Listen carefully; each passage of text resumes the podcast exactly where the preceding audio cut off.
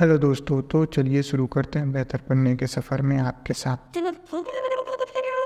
सुझाव पहला ध्यान भटकाने चीज़ों और लूप यानी फंद से सावधान रहें। जब आप नौ नौसुखिए के तौर पर उत्पादक चिंतन पर अपना सत्र शुरू करेंगे तो आपका दिमाग पहला विरोधी होगा। इस विषय से बिल्कुल अलग लेकिन दिलचस्प नज़र आने वाला विचार आ, विचार आना उदाहरण के लिए। उदाहरण के लिए मेरे दिमाग अक्सर किसी ईमेल का खाका तैयार करने में लगता था जो मुझे जल्द ही किसी को भेजना होता था। तो इस तरह वो मेरा ध्यान भटकाने में अक्सर सॉरी सॉरी मैं गलत लाइन था इस विषय में बिल्कुल अलग लेकिन दिलचस्प नज़र आने वाला होगा। उदाहरण के लिए जब मेरा मे, मेरा दिमाग अक्सर किसी ईमेल का खाका तैयार करने लगता था जो मुझे जल्द ही किसी को भेजने होते थे। इस तरह वह मेरा ध्यान भटकाने में अक्सर सफल हो जाता था। निष्पक्ष रूप से कहूँ तो ऐसे विचार की श्रृंखला यूँ तो बड़ी नीरस लगती है लेकिन मन में विचार आते समय यह बेहद आकर्षक आकर्षक लग सकती है। जब भी आपको लगे कि आपका ध्यान असली समस्या से भटक रहा है तो धीरे से खुद को याद दिलाएँ कि आपका ध्यान भटकने वाले विचारों के बारे में बाद में सोच विचार कर सकते हैं। इस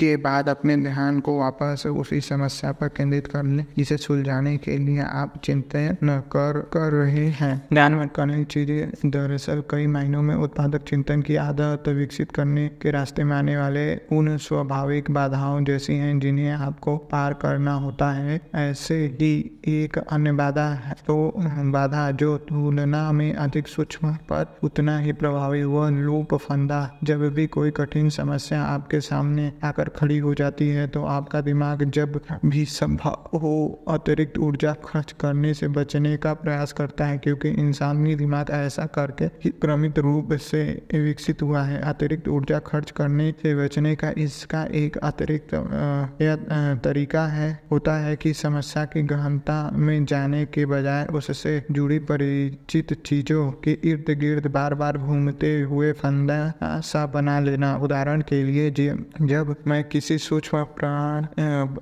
सॉरी साक्ष्य प्रमाण पर काम करता रहता हूँ तो बार बार शुरुआत में आने वाले सरल परिणामों को इस समय मिलने की प्रवृत्ति मुझ पर हावी हो जाती है, जिससे समस्या का हल ढूँढने के लिए इस परिणाम के आधार पर और अधिक काम न करना पड़े फंदे की इस समस्या से बचने के लिए आपको हमेशा सचेत रहना पड़ता है, क्योंकि यह उत्पादक चिंतन के पूरे सत्र को बार बार सॉरी, बर्बाद कर सकता है। जबकि जब भी आपको इस ऐसा एहसास हो तो खुद से कहें कि लगता है मैं लूप यानी फंदे में फंस गया हूँ। इसलिए अपना ध्यान एक बार फिर समस्या को सुलझाने के अगले कदम की ओर केंद्रित करना होगा। ताश की गड्डी, ये सारे पत्ते याद कर लें। बहरहाल ऑस्ट्रेलिया में बहरहाल इसमें लेखक बताते हैं। याददाश्त को वास्तव में ठीक कैसे करते हैं? बहरहाल, ये काफ़ी काम का लगता है, इसलिए मैं इसको भी पढ़ना चाहूँगा। आप लोग भी मेरे साथ रहें। ऑस्ट्रेलिया में मेटल एथलीट डेनियन की लोग की स्मृति इतनी ज़बरदस्त है कि वे सिर्फ़ पाँच मिनट की अवधि में आगे बढ़ाई गई। कोई भी चीज़ याद कर सकते हैं। ताश की एक पूरी गड्डी, सौ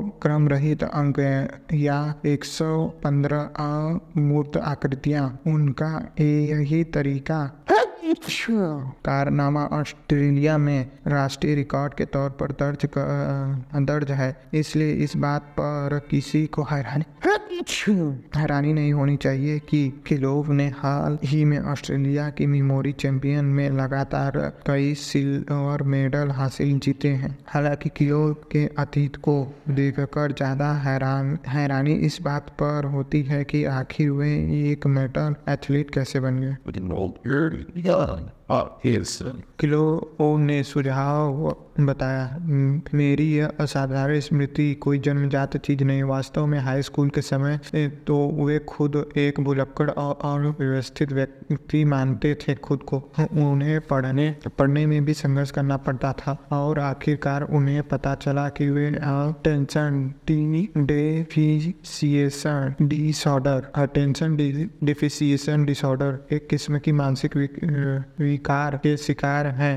Um, that के शिकार हैं, पर संयोग से एक बार उनकी मुलाकात ऑस्ट्रेलिया के सबसे सफल मेमोरी चैंपियन में से एक तनलेस अली से हुई, जिसके बाद किलोस ने पूरी गंभीरता से अपनी स्मृति प्रशिक्षण शुरू कर दिया। जब उन्होंने कॉलेज की डिग्री हासिल की, तब तक वे राष्ट्र प्रतियोगिता में मेडल जीत चुके थे। वे बहुत ही तेज़ी के साथ एक बुलक्कड़ व्यक्ति से तब्दील होकर एक विश्वसनीय और मेटल एथलीट बन गया लेकिन वे अकेले ही ऐसे अद्भुत एथलीट नहीं है। सन 2006 में अमेरिकन वैज्ञानिक लेख जुआर फोयर सिर्फ़ एक साल के प्रबल प्रशिक्षण के बाद भी यूएस मेमोरी चैंपियन जीतने में सफल हुए थे। अपनी इस यात्रा पर उन्होंने मून विथ आइंस्टाइन शीर्षक से एक बेस्ट सेलर किताब भी लिखी थी। पर किलो किलो की कहानी में जो बात हमारे लिए वाकई महत्वपूर्ण है, वह अपनी स्मृति को गहनता पूर्वक विकसित करने के दौरान उनके अकादमिक प्रदर्शन में आया। असाधारण सुधार अपने दिमाग को प्रशिक्षण करते करते हुए अटेंशन डिस्ट्रक्शन से ग्रसित और अच्छे अंक पाने के लिए हमेशा संघर्ष करने वाले छात्रों से तब्दील होकर ऑस्ट्रेलिया के एक शानदार यूनिवर्सिटी में मास्टर क्लास ऑनर्स के साथ ग्रेजुएट होने के छात्र बन। गए इसके बाद जल्द ही उन्हें देश की एक सर्वोच्च यूनिवर्सिटी में पीएचडी के छात्र के रूप में दाखिला दी, मिल गया, जहाँ वे फ़िलहाल एक प्रसिद्ध दर्शकानी, दार्शनिक और मार्गदर्शन में अध्ययन कर रहे हैं। उनके इस रूपांतरण का एक स्पष्टीकरण है रोए डिगर, अजीबो गरीब नाम है भाई साहब, ने नेतृत्व में नेतृत्व में हुई एक शोध से पता चलता है कि रोइड सेंटर, लुइस स्थित वाशिंगटन यूनिवर्सिटी में एक मेमोरी लैब चलाते हैं, जो सन 2014 में रोडिगर और उनके सहयोगियों ने सैन डी डिएगो में आयोजित हो रहे एक्सट्रीम मेमोरी टूर्नामेंट में हिस्सा लेने के लिए एक टीम भेजी, जो ज्ञान संबंधित प्रशिक्षणों के लिए आवश्यक क्षमताओं से सुसज्जित थी। वे यह जानना चाहते थे कि वह क्या है, जो तेज स्मृति क्षमता वाले लोगों को आम लोगों से अलग करते करता है। रोइडिकर ने न्यूयॉर्क टाइम्स की एक ब्लॉग पोस्ट में इस बारे में बताते हुए कहा, इस प्रयोग से हमें पता चलता है कि मेमोरी एथलीट्स को और बाकी लोगों के बीच में सबसे बड़ा अंतर है ज्ञान संबंधित संज्ञात्मक क्षमता का, जो सीधे तौर पर आपकी स्मृति का नहीं, बल्कि ध्यान केंद्रित करने का पैमाना होता है। इसे असल में ध्यान केंद्रित करने की क्षमता कहा जाता है। जो व्यक्ति व्यक्तियों द्वारा आवश्यक जानकारी पर अपना ध्यान केंद्रित रखने की क्षमता का पैमाना होता है। दूसरे शब्दों में कहें स्मृति स्मृति प्रशिक्षण एक अन्य प्रभाव यह है कि इससे आप की ध्यान केंद्रित करने की क्षमता में सुधार आता है। फिर इस क्षमता का इस्तेमाल किसी भी गहन कार्य में किया जाता है कि सॉरी किया जा सकता है। इसलिए हम यह अनुमान लगा सकते हैं कि डेनियम किलो अपनी ईमान विजेता सॉरी इनाम विजेता तेज स्मृति के चलते सितारे सॉरी सितारे हैरियत वाले छात्र नहीं बने, बल्कि इसका कारण था अपनी स्मृति को बेहतर बनाने की, उनकी निरंतर कोशिश जिसके चलते हुए सहयोग, उनके अंदर गहन कार्य करने की वह क्षमता विकसित हो गई, जो शैक्षणिक विकास के लिए ज़रूरी होती है। यहाँ आपको जो रणनीति बनाई गई है, वह आपसे डेनियन किलो के प्रशिक्षण से जुड़ी एक विशेष पहलू को दोहराने की मांग करती है, ताकि आपकी एकाग्रता में भी कुछ वैसा ही सुधार हो जैसे कि डेनियन किलो के मामले में हुई हुआ था। यह रणनीति आपसे मुख्य एक साधारण सॉरी साधारण पर काफ़ी प्रभावशाली कौशल विकसित करने को कहती है जो ज़्यादा मेमोरी एथलीट्स के पास होती है जैसे ताश की गड्डी याद करने के, सारे पत्ते याद करना। वो अभी तब जब वो एक क्रम में ना हो तब मैं आपको ताश के पत्ते याद करने के लिए जो तरीका सिखाऊँगा वह मुझे एक ऐसे व्यक्ति से पता चला है जो इस विषय में, विषय के बारे में बहुत कुछ जानता है। उस व्यक्ति का नाम है रॉन वाइटर। वे न सिर्फ़ अमेरिका में पूर्व मेमोरी चैंपियन हैं, बल्कि ताश के पत्ते याद रखने का विश्व रिकॉर्ड भी उनके नाम है। रॉन वाइटर जिन बात पर सबसे पहले ज़ोर, जिन बात पर वो सबसे पहले ज़ोर देते हैं, वह यह है कि व्यवसायी व्यवहारिक मेमोरी एथलीट कभी किसी चीज़ को रट नहीं करते रटने का अर्थ है सिर्फ़ किसी चीज़ को बार बार देखना और उसे अपने मन में दोहराना। जी चीज़ों को याद करने का यह ढंग कमज़ोर छात्रों के बीच काफ़ी लोकप्रिय होता है और वास्तव में यह दिमाग में काम करने के तरीकों को लेकर गलत फहमियाँ उपजाता है। हमारे अं-, अंतर अपूर्त जानकारी को फ़ौरन अपने भीतर समा लेने की क्षमता नहीं होती है। यह दृष्टि को याद रखने के मामले में यह काफ़ी तेज होता है और जब आप अपने जीवन के में हाल ही में घटे किसी घटना को यादगार घटना पर विचार करते हैं, जैसे कि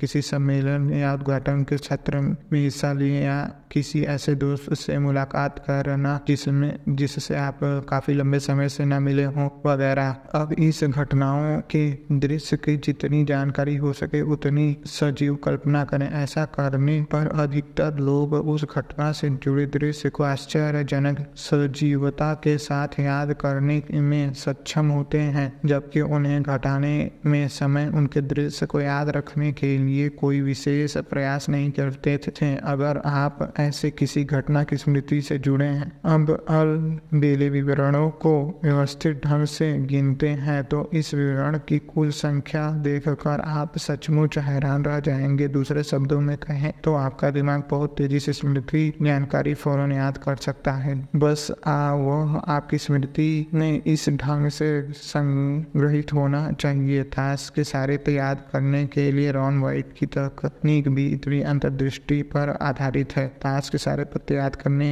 के इस स्मृति कार का रॉन वाइटर की सिफारिश है कि आपको इसकी शुरुआत अपने घर के पाँच कमरों के को एक एक बार एक बार एक बार करने से जुड़े मानसिक छवि को दिमाग में स्थापित करते हुए करनी चाहिए। जैसे कि मानसिक छवि में आप दरवाजे के रास्ते से घर के अंदर आते हैं और सामने वाले दालान को पार कर के नीचे स्थित बाथरूम की ओर मुड़ जाते हैं। वहाँ से आगे बढ़ते हुए दरवाज़ा पार करके बेस्ट गेस्ट बेडरूम में जाते हैं और फिर वहाँ से सीढ़ियों से उतरते हुए अपने तो खाने में पहुँच जाते हैं। इस प्रक्रिया में आप अन्य हर कमरे में जो में जो कुछ भी देखा, वो अपने मन में उसकी एक स्पष्ट छवि बना लें। इस तरह जब आपको एक जाने पहचाने स्थान पर होने वाले मानसिक दिलचस्प चहलकदमी अच्छी तरह याद हो जाए तो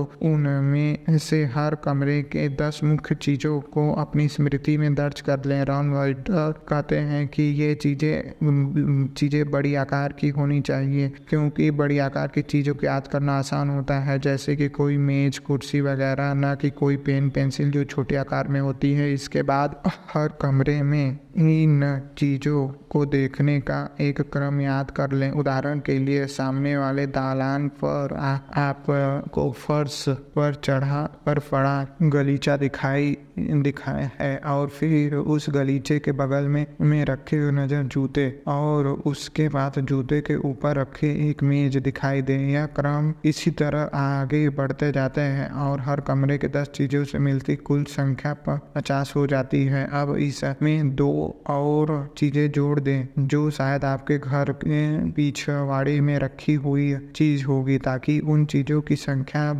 बावन हो जाए। क्योंकि ताश की एक गड्डी में में भी कुछ बावन पत्ते होते हैं। आखिरकार आप इन बावन चीज़ों को ताश के बावन पत्तों से जोड़कर देख सकते हैं। चहल चहलकदमी करते हुए कमरे को पार करने और वहाँ रखी चीज़ों को एक क्रम में देखने में से मानसिक व्यवहार का अभ्यास, सॉरी, व्यायाम का अभ्यास होता है। व्यवहार नहीं, चूँकि इस तरीके का जान पहचान के स्थान और चीज़ों की दृष्टि छवि पर आधारित है। इसलिए आप देखते हैं कि चीज़ों को इस तरह याद करना, उसे रट कर याद करने के मुकाबले ज़्यादा आसान होता है। ताश की गड्डी के सारे पत्ते याद करने की तैयारी का दूसरा चरण सभी बावन पत्तों से की किसी यादगार व्यक्ति या चीज़ को जोड़कर देखना इस प्रक्रिया को आसान बनाने के लिए ज़रूरी है कि आप ताश के पत्तों और उससे जुड़ी छवि के बीच कोई तार्किक संबंध रखें। वैसे वाइटन के अनुसार ताश के पत्ते में किंग ऑफ़ डायमंड को डोनाल्ड ट्रंप के साथ जोड़कर देखा जा सकता है क्योंकि डोनाल्ड ट्रंप यानी हीरा धन का प्रतीत होता है। ताश के पत्ते और उससे जुड़ी उन छवियों का अभ्यास आपको तब तक करना है जब तक ताश की गड्डी से कहीं से भी कोई भी पत्ता निकाल कर देखा जा सके पर उससे जुड़ी छवि फ़ौरन याद न कर आने लगे। यादगार दृष्टि छवि और उनके जुड़ी चीज़ों का इस्तेमाल करने से आपके लिए उनके बीच का संबंध तय करना आसान हो जाएगा। हेलो दोस्तों तो अब बहुत नहीं रह गया, अब थोड़ा बहुत और रह गया है। इसके बाद अब लिस्ट सोशल मीडिया इस्तेमाल करना बंद कर दें, नियम तीन। बहरहाल ये मुझे बहुत पसंद है। ये नियम काफ़ी काम का भी है।